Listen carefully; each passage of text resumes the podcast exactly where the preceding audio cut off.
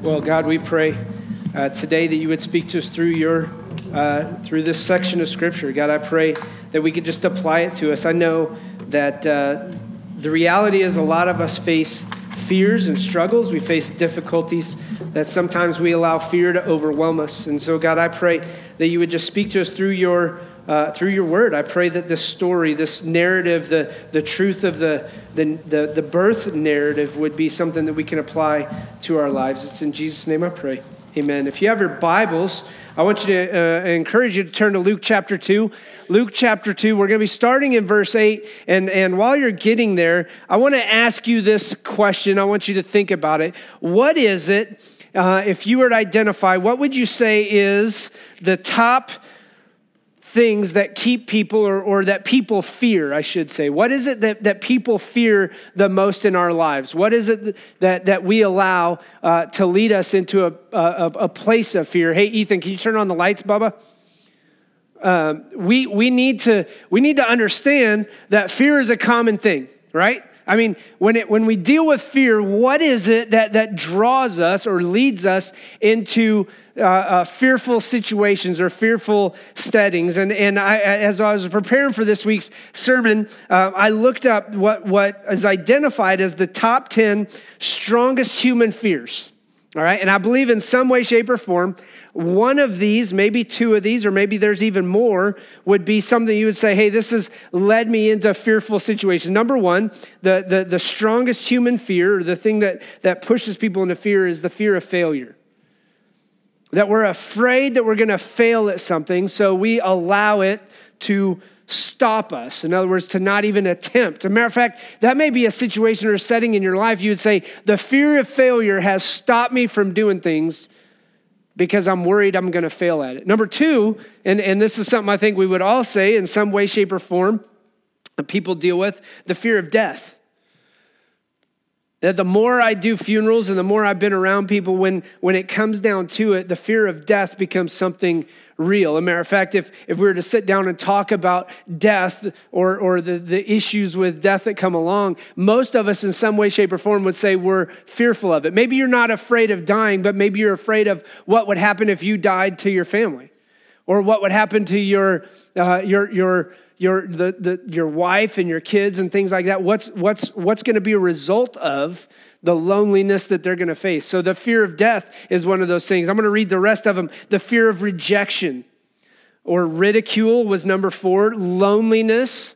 A lot of times we'll make decisions based upon we don't want to have that fear of loneliness. Misery, disappointment, pain, fear of the unknown, and then number ten, the top ten strongest human fears, fear of losing your freedom.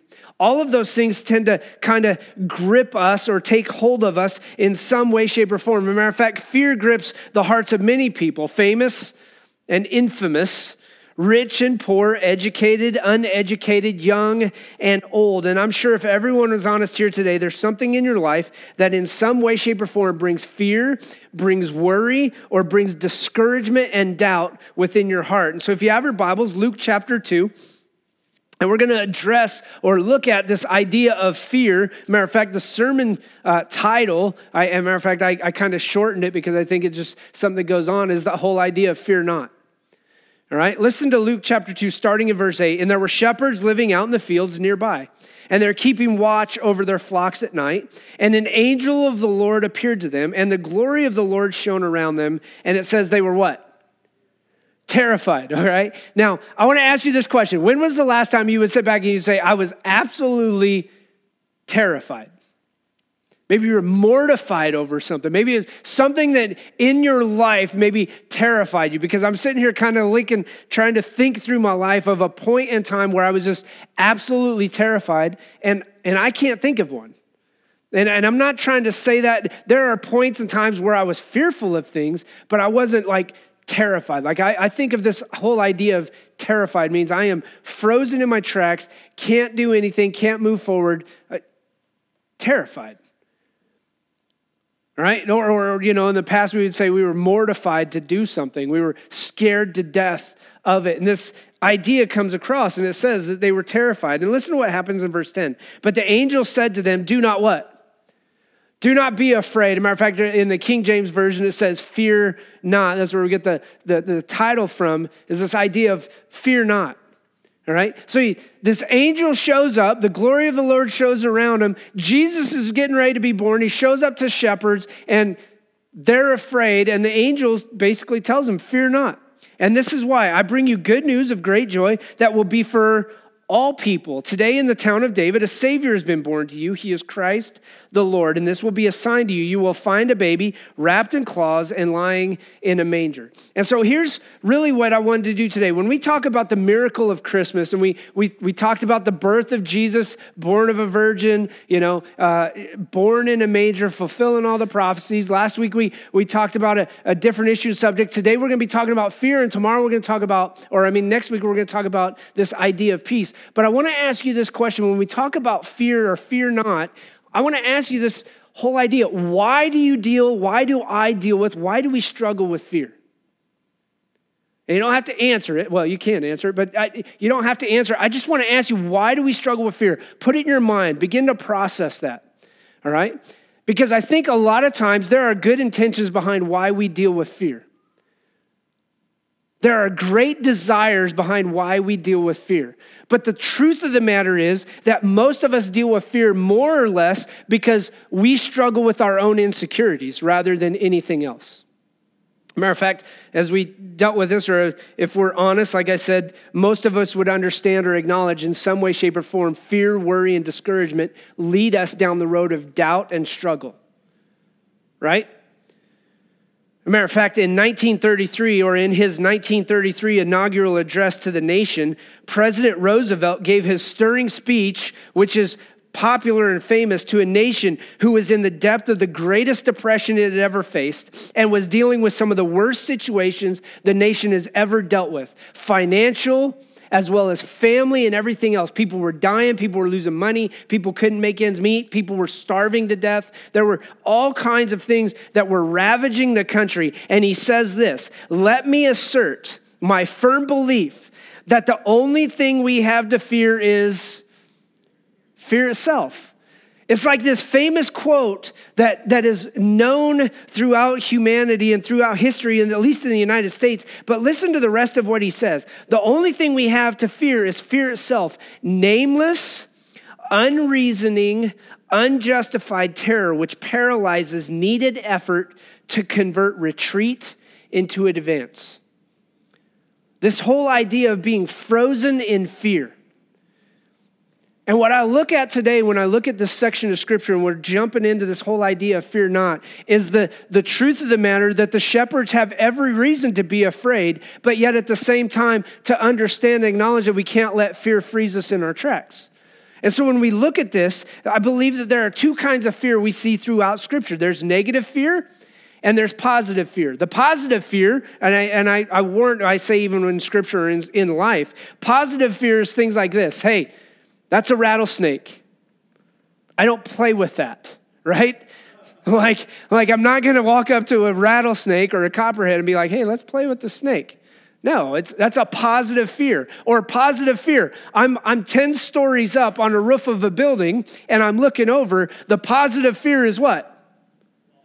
Yeah, don't jump, right? That's a good positive fear, you're, you're right? But negative fear...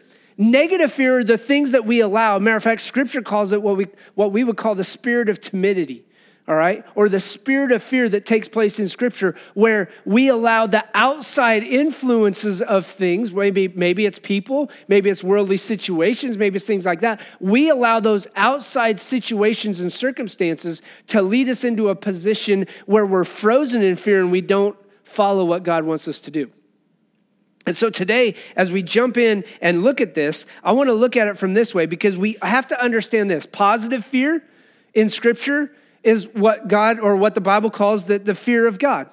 Matter of fact, Proverbs chapter one, the fear of the Lord is the beginning of knowledge, but fools despise wisdom and instruction. And so a lot of people sometimes will say, well, look, so they obviously had this healthy fear of God because that's why they're afraid. All right, and we're going to unpack just a little bit about more about how the shepherds became afraid. But I want you to understand this, that there is this whole idea of a spirit of fear, a paralyzing uh, fear that Satan wants to use in the life of every person here today. And I know we've talked about this. I've, I've kind of made mention of it in the past, but I have no doubt and no uh, no doubt whatsoever that what's going on in our society, especially in American culture and society, whether it's the fear of the political system, whether Republican or Democrat, Republicans got their fears, Democrats got their fears, and we just scare the bejesus out of everybody because we're trying to sell them this idea. Remember the fear number ten, the fear of a loss of freedom, right? But what we end up doing is we allow fear to paralyze us and not move us forward. And I believe that that's just as true in Christians and non-Christians. It's just as true in churches, that churches will allow the fear of moving forward to paralyze them and not move forward into what God's called them to do. That's why so many churches are plateaued and declining, because we're not willing sometimes to make the decisions and the struggles, the difficulties to do what we have to do to change, but rather it's easier to hold on. So here's the big statement or the idea that I want you to remember. Number one is this, or the main point. Fear is a result of believing what others say about us and not God's good news. Do you hear that? Fear is the result of believing what others say about us and not God's good news, okay? That's literally what we're going to see here. Fear is a result of what others say about us.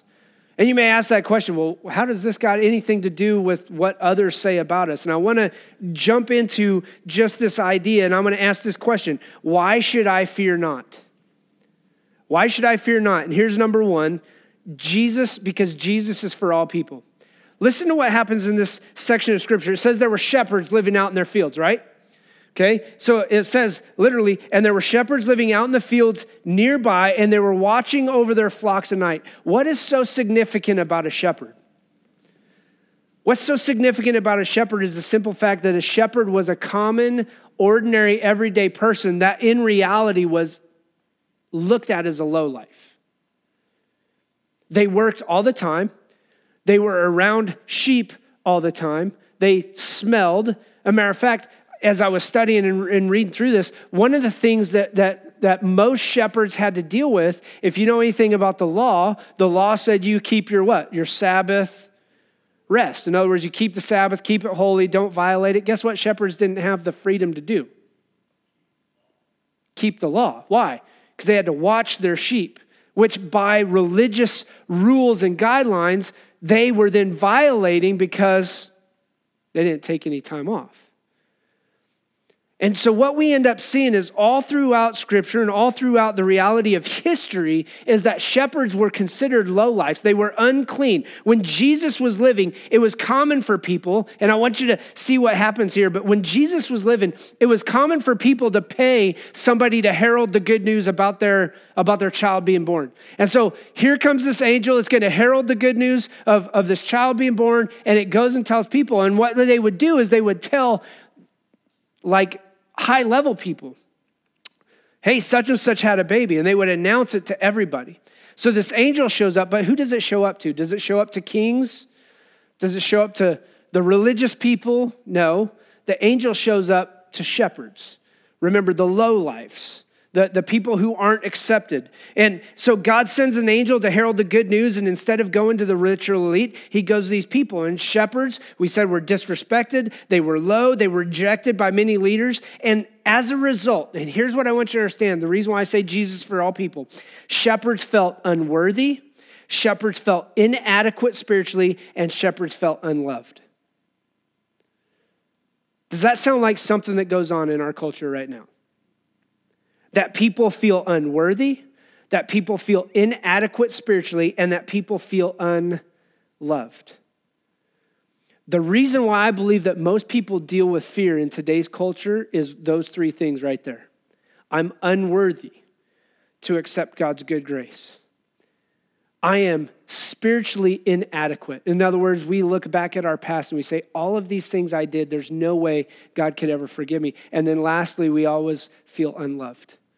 People feel unloved consistently. And so the, the, the, the shepherds would have dealt with that in a very simple way. They would have just avoided everybody. And that's exactly what goes on in our culture. I'll just step out of the way and I'll avoid. I'll deal with my depression. I'll deal with my doubt. I'll deal with my worry. I'll deal with my discouragement. I'll deal with my fear all on my own. And as a result, we're frozen in fear. But the scripture is very clear that we shouldn't allow fear to mislead us. And I want you to think about this. Here's the beauty of this. Shepherds were looked down by religious people, right? Or they, they were looked down upon by people in general, but even the religious leaders. What is Jesus called? He's the chief shepherd. What does Jesus call pastors or the leaders within the church? The under shepherds. Do you guys find something ironic about that? The very people who were Are, are worried, who are, are, are, are misled, who feel inadequate, the very few people who feel unloved are the very people that God's going to use in a great way. Jesus, the chief shepherd, is going to shepherd his, his leaders. But listen to me also in this, he's going to shepherd his sheep, which is who? All of us. And so why do we not have to fear? Why can we walk without fear? We can walk without fear because Jesus is for you. He's not against you. Jesus is with you. He's not a, he's not somebody who's going to walk away and leave you alone. He is there for you. So he's for all people. Number one, why, why should we not fear? Because Jesus is for all people. Number two, and here's what I want to jump into. The spirit of fear is not from God. Why should I fear not? Because the spirit of fear is not from God. Anytime you're afraid. Now listen, that doesn't mean you shouldn't be afraid, okay? All right? But it's that I don't let the spirit of fear freeze me in my tracks, okay? We, we've all said, like in some way, shape, or form, all of us in some way are afraid of something to a certain extent. We've got our fears and our worries. We're afraid about maybe our financial situation. We're afraid about our possible job situation. We're afraid about maybe some relational conflict. We're afraid about doing things. As a matter of fact, we, we talk about this consistently, but it seems like people don't move forward out of fear more than anything else. We don't change because of fear more than anything else. And a spirit of fear is not from God. As a matter of fact, as I look at this, when we see what's going on and we see in verse nine, it says, an angel of the Lord appeared to them and the glory of the Lord shone around them. Here's good reason to be afraid. You want to know why? Because the term glory there, the, the, that same term where it's talking about glory is what we see throughout the Old Testament where, where we call it now the Shekinah glory. You guys ever heard that word, the Shekinah glory? It's the glory where God dwelt among his people. As a matter of fact, when they were carrying the ark and it was said that the, that the Shekinah glory would dwell on the ark when it was in the temple, all right? Why would they be afraid? Anybody know what happens when you're in the presence of God and you're unclean? Right? Old Testament, Old Testament adage, you're done for. If you went into the temple, the high priest would literally, they would tie a rope around the, the high priest's ankle. And if the high priest had anything where he was unclean or inadequate, right? He would walk into the Holy of Holies area. And if he was unclean in any way, shape, or form, what would happen? He's going to die. And they tied that rope to him because if he passed or died, they were just going to pull him out. Why? Because they couldn't go in. And what we see all throughout scripture, so when we, we look at this, it's literally this idea that the divine glory of God is showing around who? The shepherds. Now, don't get me wrong. We're sitting here talking about fear not, but if God's glory shows up while you're sitting there in the middle of the night going on, what's going to happen? Right? Especially if you know I'm unclean. Shepherds were considered unclean. I'm unclean, and the glory of God just showed up. An angel shows up, the glory of God's shining bright around them, and it says they're what? They're afraid. They're fearful. They're fearful of everything that is going to happen. They're fearful of the fact that they are in the dwelling place, in the settling of God. And, and, and, As I as I studied this, the Shekinah glory says shown around him. The English translation of the Hebrew word or meaning literally means the dwelling or settling, and it denotes the dwelling or settling of the divine presence of God right there with his people.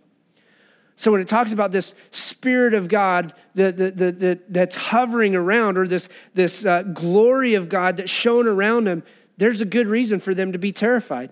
But I want you to understand this, that what we see based upon what the angel says is this, that the spirit of fear is not from God. And so maybe you're afraid of what's coming up. Maybe you're afraid of the circumstance you're in. Maybe you're afraid of the financial situation you're in. Maybe you're worried about the relational struggles you're having right now. And what we have to understand is the spirit of fear is not from God, but it's rather from the enemy. And so we go back to the main topic or the main thought, that fear is a result of believing what others say about us rather than the good news or God's, God's good news. So we allow fear to hold us back. See, they have every reason to be terrified. They're in the divine presence of God. Dirty, unworthy people didn't survive when they were in God's presence, so they were terrified. Matter of fact, we get our word phobia from the same word that we see terrified. And we got all kinds of phobias, don't we? You got your fear of heights, you got claustrophobia, you got, I mean, there's all kinds of phobias we can go down. Arachnophobia, right? My wife's like a spider freak. She's like, oh, it's like, it's like it's a tiny spider. I don't care. Kill it, right? We've got all of those words of, of, of terrified that we get those ideas from, but I want you to understand there was great terror in these guys' lives. But just because you're afraid, listen, just because you're afraid doesn't mean you have to let fear control you. And so listen, and this is the good news about it.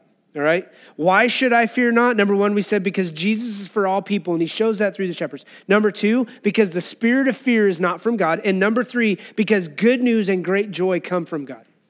Good news and great joy come from God. Look at verse uh, uh, verse ten. But the angel said to them, do not be afraid, or fear not. Why? What's it say? Because I bring you good news of great joy that will be for all people. We can go back to the all people, right back to Jesus is for all people. But I want you to understand what the reality of the story, the birth narrative of Jesus brings across. And that is that you have good news and great joy. Now, listen, I understand what's going on, but here is the struggle that oftentimes we have to learn to deal with. We allow fear to control every decision we make in our lives and not the joy of the good news. We're afraid to do things because we're afraid that we're going to screw it up rather than just being obedient to what God has called us to do. So listen to what he's saying again. Fear is a result of believing what others say about us and not God's good news. But when we believe good news, we don't allow fear to control our lives. Psalm twenty-seven one, the Lord is my light and my salvation. Whom shall I fear? Nobody. That I don't fear what's going to happen. The Lord is the stronghold of my life. Of whom shall I be afraid? That's Psalm twenty-seven one. Consistently play that out. See, good news is simply that the Savior is born today. And that's what they're laying out. I bring you good news of great joy that will be for all people. What's the good news? Today, in the town of David, a Savior has been born to you, and he is Christ the Lord. The beauty of the birth narrative is simply this, that good news and great joy is for all people, and it only comes from God. Because the simple fact is fear, rejection, inadequacy, unloving things, that all comes from everybody else. And one of the biggest things that I believe that we have bought in hook, line, and sinker is that everybody else speaks into my life. And as a result, I listen to everybody else, and therefore I feel inadequate. Therefore, I feel spiritually unprepared, and therefore I feel unloved. Do you realize the lies that are leading us to believe or, or, or leading us to follow the fears that we allow into our lives? I'm reading a book right now called Rich Dad, Poor Dad. It's not a Christian book, so I'm not, but it's it's it's all about money. But I want you to understand this. Most people in today's world allow money to control them rather than them to control money. In other words, I live within my means. I live within the very standards and boundaries I have so that I'm not a slave to a system. Do you know why we become a slave to a system? Because we're afraid.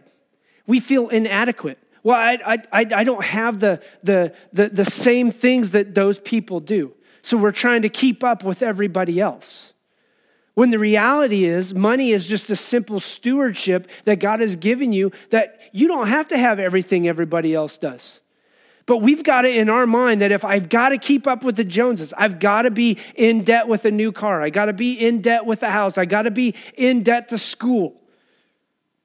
One of the biggest lies of the world right now is that if you go into debt for your school, that you're going to make more money in the end. And that's not true. You know how many teachers, I, would, I remember, I don't remember what it was. I was watching like Susie Orman one night. This has probably been three years ago. And there's a guy who went two hundred thousand dollars in debt in school. And he stands up and he tells her, I just filed bankruptcy so that they'll forgive my student loans. And Susie Orman goes, what? You did what? You did what? He goes, yeah, my financial advisor recommended that I file for bankruptcy so that they would forgive my student loans. She goes, you can't do that. They don't forgive your student loans. And I'm not joking. Grown man, looked like he's in mid forties. Tears start pouring down his face. Why? Because he's afraid of the financial situation he got himself into. Because he was told if you go to school and get all this stuff done, you're going to make more money, when the reality is he let the money control him rather than dictating or making a wise decision to do something else. Good news and great joy come from God. And so I want to I want to unpack this just very simply. I believe wholeheartedly humanity has nothing to fear when God moves in grace. And that's exactly what he does when he sends Jesus. That I don't have anything to fear when God moves with his grace, because when he sends us, he's sending us his grace. See, the good news doesn't culminate with the birth. The good news continues on through Jesus' life and his death. And as a result, his resurrection means we still have good news still today. That no matter what happens, no matter where I'm at financially or, or how inadequate I may feel based upon worldly standards, I don't have to be frozen in fear. Why? Because fear isn't going to be what's going to stop me. Obedience to what God has called me to do, that's what I'm going to focus on. Listen to these scriptures, and we're going to wrap up with this. Regardless of where you are, regardless of what you have done, regardless of the so-called class that you fall in, Jesus is for you. And I want you to understand this, because listen to Psalm fifty-six three. When I am afraid, I put my trust in you. Jesus, I trust in you when I'm afraid. That you have my best interest, you have my best desires, you have everything in store for me. Isaiah forty-one verse ten, so do not fear, for I am with you. Do not be dismayed, for I am your God. I will strengthen you and I will help you. I will uphold you with my righteous right hand. Do you believe that? If you believe it, then don't be afraid. Don't let the spirit of fear mislead you. Isaiah forty-three, verse one. But now this is what the Lord says. He who created you, Jacob, he who formed you, Israel, do not fear, for I have redeemed you, and I have summoned you by your name, and you are mine. Listen to that's the same call that Jesus makes out to everybody else. That I have redeemed you. I have bought you. I have purchased you. You are mine, and you don't need to be afraid. Why? Because I am going to be there with you. I will uphold you with my righteous right hand. That's the promise of Scripture that we see all throughout. And then we know this one. If you've heard it, you've probably heard it consistently. Second Timothy chapter one, verses six and seven. For this reason, I remind you, fan into flame the gift of God. Fan into flame the gift of God, which is in you through the laying on of my hands. And then verse seven, for the Spirit of God, the Spirit God gave us does not make us timid, but gives us power, love, and self-discipline. So here's the beauty. You may feel unworthy. You may feel inadequate. You may feel unloved, but all of those things are not from God, but from the expectation of others, the work of Satan and the spiritual forces of evil around us. Anytime you get into a situation where there is fear and you are afraid and frozen in your tracks, you and I have to understand that that is not from God. He may give you wise decisions. So I'm going to use the positive fear aspect, okay? Do I or don't I go into debt on this particular thing? Well, the question is, what's the Bible say? The borrower is slave to what? The lender. So be wise in how you act. Positive fear is, I don't want to be in debt. So let's do everything we can to avoid debt. Why? Because that's positive fear. All right? Negative fear would be this.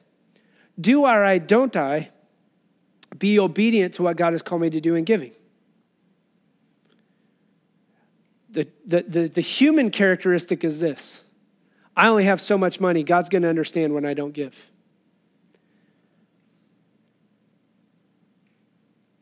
See, here's where the struggle and the rubber meets the road. And here's, here's oftentimes the problem. Over and over and over in Scripture, Scripture says you reap what you sow, okay? Over and over and over, he who is faithful with little things will be entrusted with what? Much, right? But for some reason in our lives, we're not willing to put that into practice. And I'm not just talking financial. I'm talking about just being a good steward with everything I have, with my time, with my talents, with the ability to give and to, to help people out. All of those things go hand in hand. And sometimes we ask this question, well, I don't understand why those people have more and I don't have any. Listen, he who is faithful with the little things will be given much. And I'm not talking about necessarily earthly rewards and riches. When you are faithful in your spiritual walk, remember when we talked about inadequate spiritually? When you're faithful with your spiritual walk and you're going to plant little seeds consistently of growing in your relationship with Jesus, guess what you reap? You reap the harvest in your relationship with him and you grow closer to him. And as a result, listen, as I grow closer with him, then I live out what he's called me to do. Guess what that takes though? Your work and my work. You can't, you can't grow spiritually by osmosis, all right? You can't grow spiritually by expecting somebody else to do all the work and you gaining it, right? No, I plant little seeds every time. Why? Because I want to reap a harvest in my life of spiritual growth so that I'm obedient to Jesus. What's that look like? That means I need to have some form of discipleship taking place. That I got to be grown. I got to invest in my own life as well as being and relating with other people. So reaping what I sow is huge. And so here's what I want you to do. I want to wrap up with this. God wants us all to know that we have value, that we matter, that we have purpose, that we have meaning, that he loves you regardless of how others may look at you, that regardless of how inadequate, unloved, or unworthy you feel, that Jesus still came, and that's the beauty of this, this birth narrative, that Jesus came regardless of where you're at. But if you allow fear to freeze you in your tracks, you're never going to succeed in life. And that is in everything. Spiritually, emotionally. Let me let's let's use this as an example. I've heard people say, well, I just don't get too close to people because I just don't have the bandwidth or the emotional stuff to take care of. But if you're never willing, listen, if you're never willing to invest in relationships with others, you are never going to grow in a relationship with others. It's never going to happen. Do relationships hurt? Yep. Are people going to say things that you don't like? Yep, that's called friendship. Sometimes a friend's just got to kick you in the butt, right? Sometimes a friend's just got to say things. And, and if you've been in any sort of relationship at all, you would know at times somebody's just going to say something because they're grumpy, right? I mean, it doesn't take long that when I don't get much sleep and my wife says something that I come back and like, thankfully she doesn't go, you know what, get the heck out of Dodge. Take a hike. Don't ever come back in the house. You can go sleep on the front porch or in the dog kennel that our dog doesn't use. You got a house out there you can go sleep in. Now, all of those things cost. And so what I want to do as, as, as, as we've looked at this, and I want to challenge us, is that we don't let fear stop us or hinder us.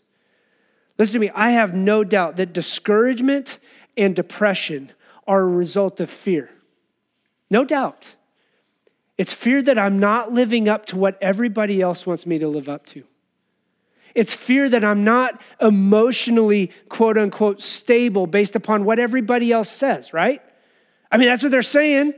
Oh, you're not emotionally stable. You struggle with depression. You're not emotionally stable. What did they say about the shepherds? You're unstable. You're unclean. You're unworthy and unloved. And what does Jesus, or who does Jesus show up to? Right? All people. But the beauty of the story of the shepherds is that when you feel that you're at the lowest, when you feel the most afraid, when you feel the most discouraged and depressed, Jesus is basically saying, I'm for you. I'm with you. Plant the small seeds so that you can reap the harvest in the end. It's the only way, because otherwise we allow fear to control us. That's the only thing that you're going to have.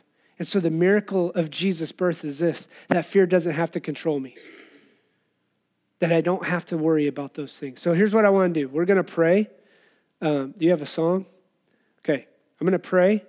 And and because I know everybody here, um, you know, I just want to do this. If you're struggling with something and you want to pray about it, please come up here and pray with me.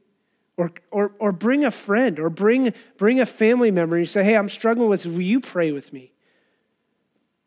Because I believe wholeheartedly one of the biggest things that we face in our life is that we let fear control most of what's going on in our life. That's why we make decisions the way we make decisions. Why? Because all of a sudden the fear has overwhelmed our heart and we have to make a, a, a gut-wrenching decision rather than being obedient to what God has called us to do. Let's pray. Father, we thank you uh, for your grace. We thank you for the fact that, that when we needed it most, that even though we may feel unloved, we may even at times feel unworthy and inadequate, that Jesus is still for us. And God, I know that today that there are some, there are, there are many who deal with fears.